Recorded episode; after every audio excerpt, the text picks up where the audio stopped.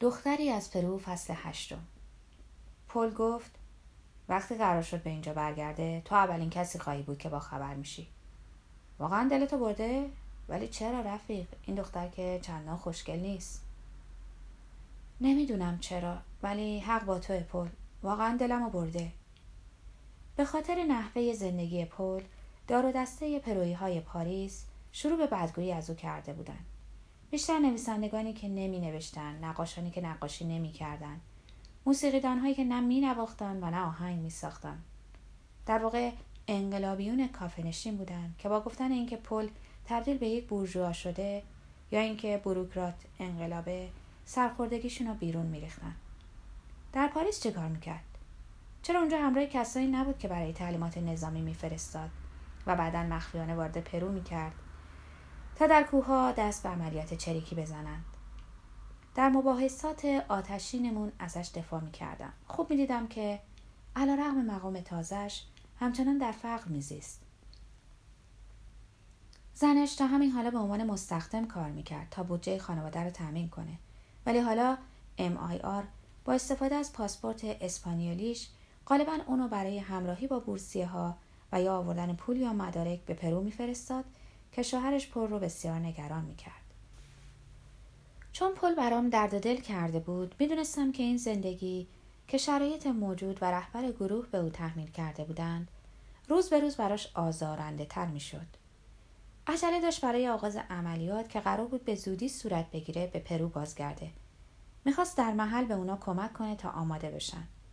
اما سرکردگان MIR به او اجازه بازگشت نمی‌دادند و این او را به تنگ آورده بود. در کمال ناراحتی میخندید و زبان به اعتراض میگشود. اینم از بدی های زبان بلد بودنه لعنتی. به یاری پل در اون ماهها و سالهای زندگیم در پاریس با رهبران اصلی MIR آشنا شدم. ابتدا با لوئیس دولاپوئنته اوسدا رهبر اصلیش و بعد با گیلرمو لوباتون. رهبر MIR حقوقدان و اهل تروجیلو بود. در سال 1926 به دنیا آمده. عینکی بود با پوست و موی روشن و موهاش رو مثل هنرپیشه های آرژانتینی همیشه رو به عقب شونه و صاف می‌کرد. دو سه باری که دیدمش کت‌شلوار به تن کرده کروات زده و کاپشن چرمی قهوه‌ای رنگ روی لباسش پوشیده بود. به شیوه وکلا در حین کار آرام صحبت می‌کرد. جزئیات حقوقی رو خاطر نشان می‌کرد و واجه های فاخر به کار می‌برد. همیشه اونو همراه با دوست مرد قوی هیکل می‌دیدم که محافظان شخصیش بودن. مردانی که با پرستش نگاهش می‌کردن و هرگز چیزی نمی‌گفتن. در گفتههاش چیزی چنان ذهنی و تجریدی بود که به سختی می‌تونستم اونو در قالب یک چریک تفنگ به دوش در حال بالا پایین رفتن از های کوه مجسم کنم. با این حال او بارها به زندان افتاده به مکزیک تبعید شده و مخفیانه زندگی می‌کرد. بیشتر چنین به نظر میومد که برای درخشیدن و جلوه کردن در دادگاه یا کانون وکلا در پارلمان در نشستها و مذاکرات سیاسی ساخته شده. یعنی همه اون چیزایی که خود و رفقاش با دیده تحقیر مینگریستند. اما گیلرمو لوباتون چیز دیگه ای بود. در میان انبوه انقلابیونی که به کمک پل در پاریس با اونا آشنا شدم هیچ یک هوش لوباتون رو نداشت و به قدر او با فرهنگ و مصمم نبود. هنوز خیلی جوان بود و سی و اندی سال بیشتر نداشت. اما از نظر اقدامات انقلابی دارای سابقه غنی بود. در سال 1952 هنگام اعتصاب بزرگ دانشجویان دانشگاه سان مارکو بر علیه دیکتاتوری اودیرا رهبر دانشجویان بود. دوستیش با پل نیز به همونجا برمیگشت. در پی اون دستگیر رو به زندان اعزام شده و شکنجه شده بود. همین باعث ناتمام ماندن تحصیلش در رشته فلسفه در دانشگاه سن مارکو شده بود. در حالی که در اونجا می‌گفتند دانشجوی درخشانی بوده و با لیکاریلو که بعدها شاگرد هایدگر شد رقابت می‌کرده. در سال 1954 دولت نظامی اونو از پرو اخراج کرد و در پی هزار ناکامی به پاریس رسیده بود. در اینجا با کار یدی مخارجش رو تأمین می‌کرد و در عین حال به تحصیل در رشته فلسفه در دانشگاه سوربن ادامه می‌داد. حزب کمونیست بعدا براش بورسی در آلمان شرقی گرفته بود و در آنجا علاوه بر ادامه تحصیل به یکی از مؤسسات آموزشی کادرهای حزب نیز رفته بود.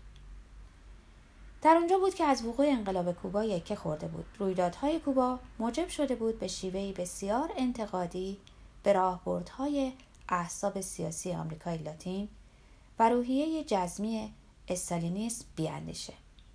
پیش از اینکه شخصا باش آشنا بشم مقاله از او خونده بودم که به شکل کپی برداری شده در پاریس دست به دست میگشت و در اون این احساب رو متهم می‌کرد که بر اثر تسلیم بودن به دستورات مسکو از توده ها جدا شده و فراموش کردند که چنان که چگوارا نوشته بود نخستین وظیفه یک انقلابی ایجاد انقلابه.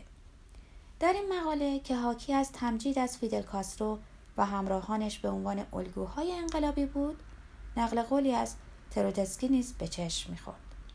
همین موجب شده بود در برابر کمیته انضباطی حزب قرار بگیره و با جنجال از آلمان شرقی و حزب کمونیست پرو اخراج بشه.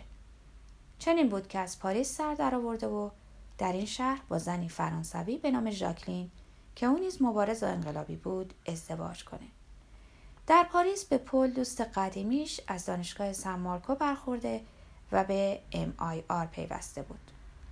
لوباتون در کوبا تعلیمات چریکی دیده بود و برای بازگشت به پرو و شروع عملیات روز شماری می‌کرد. هنگام پیاده شدن نیروهای آمریکایی در خلیج خوکا دیدم که فعالیتش رو دو برابر کرده. در همه تظاهرات همبستگی با کوبا شرکت داره و در دو بار سخنرانی به خوبی به زبان فرانسه و با بلاغتی پرشور صحبت می‌کنه. جوانی بود بلند قامت با پوست آبنوسی روشن با لبخندی که از زیبایی دندانهای زیباش پرده برمی داشت و همان گونه که می‌تونست ساعتها با چابکی ذهنی درباره مسائل سیاسی مباحثه کنه قادر بود در گفتگوهای پرشور درباره ادبیات هنر یا ورزش نیز شرکت جوید در میان ورزش ها به فوتبال و شاهکارهای تیم مورد علاقش آلیانزالیما تمایل داشت در وجود و نحوه برخوردش چیزی بود که شور و شوق آرمانگرایی فکر باز و حس شدید ادالت خواهی که راهبر زندگیش بود رو منتقل می کرد. خاصیتی که به ویژه با چنین اصالتی در هیچ یک از انقلابیونی که در دهه 1960 در پاریس به سر می بردند ندیدم. اینکه راضی شده بود در MIR حزبی که در اون هیچ کس استعداد و جاذبه او رو نداشت فقط یه مبارز بمونه به روشنی حاکی از پاکی مرام انقلابیش بود در سه باری که با او گفتگو کردم علی‌رغم بدبینیم به این یقین رسیدم که اگه کسی که روشنبینی و انرژی لوباتون رو داشته باشه به سرکردگی انقلابیون برسه پرو قطعا به کوبای دوم آمریکای لاتین تبدیل خواهد شد. دست‌کم شش ماه از رفتنش گذشته بود که آخر موفق شدم از طریق پل از رفیق آرلت خبر بگیرم. آنجا که در شغل موقتم وقت آزاد زیاد داشتم شروع به آموختن زبان روسی کرده بودم. با این فکر روزی از این زبان نیز به اسپانیولی ترجمه کنم. در اون زبان روسی یکی از چهار زبان اصلی یونسکو و شعبه هاش بود و به شغلم ثبات بیشتری ببخشم. از این گذشته به کلاس های ترجمه همزمان هم می‌رفتم. کار مترجمین شفاهی دشوارتر و بیشتر از مترجمین کتبی بود. به همین دلیل هم این مترجمین فرصتهای بهتری برای استخدام داشتند. یکی از اون روزا وقتی از کلاس زبان روسی در مدرسه برلیتز در بلوار کاپوسین خارج می شدم پل چاقالو رو دیدم که کنار در منتظرم بود. به جای سلام گفت بالاخره از وضع دختره خبردار شدم. و با چهره غمگین افسود متاسفانه خبر خوبی نیست رفیق. برای بهتر حذف کردن اون خبر بد برای نوشیدن به کافه در حوالی اپرا دعوتش کردم. در تراس نشستیم. بیرون غروب بهاری گرمی بود و ستاره های زود هنگام دیده می شدن. انگار همه پاریسی ها برای لذت بردن از خوبی هوا بیرون اومده بودن. دو آبجو سفارش دادیم. پل برای آماده کردن من شروع کرد. گمان می‌کنم بعد از این همه وقت دیگه عاشقش نباشی. جواب دادم شاید نباشم موضوع رو به من راست و پوسکنده بگو پل پل چند روز رو در هوانا گذرانده بود و نام رفیق آرلت بر سر زبان همه پرویی ها بود چون بنابر شایعات داغی که جریان داشت زندگی عاشقانه ای رو با فرمانده شاکن شروع کرده بود شاکن معاون فرمانده سینفوگو رئیس سازمانی بود که به همه جنبش های انقلابی و احساب برادر کمک می‌کرد. همچنین او بود که عملیات شورشی رو در سراسر جهان هماهنگ می‌کرد. فرمانده شاکن که از جنگ سیرا مایسترا جون به در برده بود دست راست سینفوگو به حساب می اومد. پل در حالی که سرش رو میخارون گفت فکرشو بکن من از شنیدنش بهتم زد. این دختر کوچولوی بیمزه و قناس با یه فرمانده تاریخی عشق بزرگ رو تجربه می‌کنه. با خود فرمانده شاکن. من گفتم اگه فقط یه شایعه باشه چی پل؟ با حالت غمگین سر تکون داد و برای تسلی من دستی به بازوم زد. من خودم اونا رو دیدم. در یه نشست در کازادولاس آمریکاس. باور کردنی نیست اما رفیق آرلت آدم بانفوزی شده و به رؤسا تو میگه. گفتم برای آر برگ برنده است. پل گفت اما نه برای تو. و بار دیگه زد به بازوم.